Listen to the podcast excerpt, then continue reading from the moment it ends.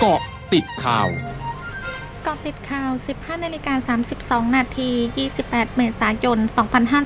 2565 คุณหญิงสุดารัตน์เกยุราพันธ์ ประธานพักไทยสร้างไทย นำไทยสร้างไทยจังหวัดน้องคาย เดินพบปะพี่น้องประชาชน และพ่อค้าแม่ค้าที่ตลาดโพชัย โดยมีประชาชนมาต้อนรับอย่างคึกคัก ขอถ่ายรูปมอบดอกไม้และผ้าขาวม้าให้กำลังใจ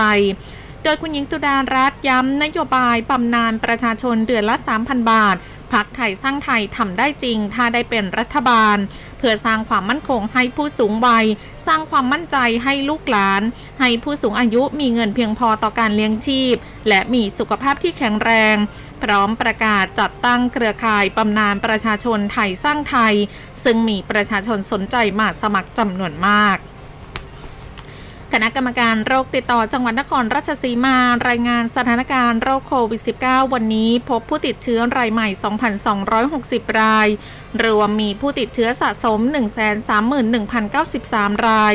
กำลังรักษาอยู่ 34,442 ราย รักษาหายแล้ว 96,470 ราย มีผู้เสียชีวิตเพิ่ม 11 ราย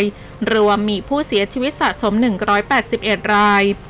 ขณะที่คลัสเตอร์ศูนย์ผู้สูงอายุนครราชสีมารีสอร์ทในเครือศูนย์ดูแลผู้สูงอายุกรุงเทพบ้านโกรกเดือน 5 หมู่ที่ 7 ตำบลสุรนารีอำเภอเมือง พบเจ้าหน้าที่ปฏิบัติหน้าที่ดูแลผู้สูงอายุ ได้เดินทางไปจังหวัดสุโขทัยและอำเภอกันทรลักษ์จังหวัดศรีสะเกษนำเชื้อมาแพร่ให้เพื่อนร่วมงานเป็นเจ้าหน้าที่ติดเชื้อ 3 ราย และผู้สูงอายุ 6 ราย รวมมีผู้ป่วยสะสม 9 ราย และมีผู้สัมผัสเสี่ยงสูง 8 ราย ช่วงนี้ไปกอติดเลือกตั้งผู้ว่ากทมค่ะ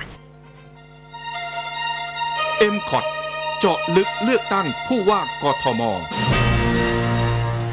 นายสกลทีพัทยกุลผู้สมัครผู้ว่ากทม ลงพื้นที่หาเสียงเขตบางพลัด บริเวณซอยจรันสนิทวง 44 และซอยจรันสนิทวง 46 พบปะกับพ่อค้าแม่ค้าและประชาชนในพื้นที่ ขอคะแนนเสียงเลือกให้เป็นผู้ว่ากทม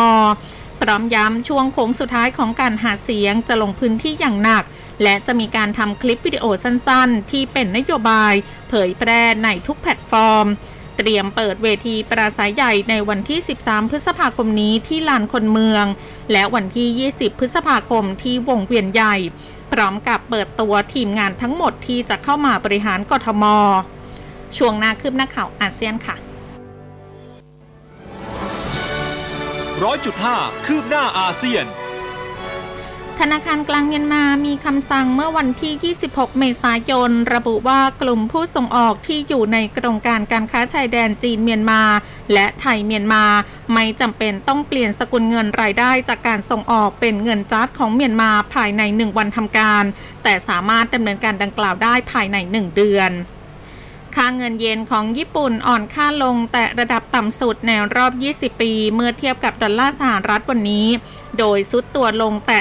130 เยนต่อดอลลาร์ ซึ่งเป็นระดับต่ำสุดนับตั้งแต่เดือนเมษายน 2545 หลังจากธนาคารกลางญี่ปุ่นมีมติคงนโยบายการเงินแบบผ่อนคลายเป็นพิเศษในการประชุมวันนี้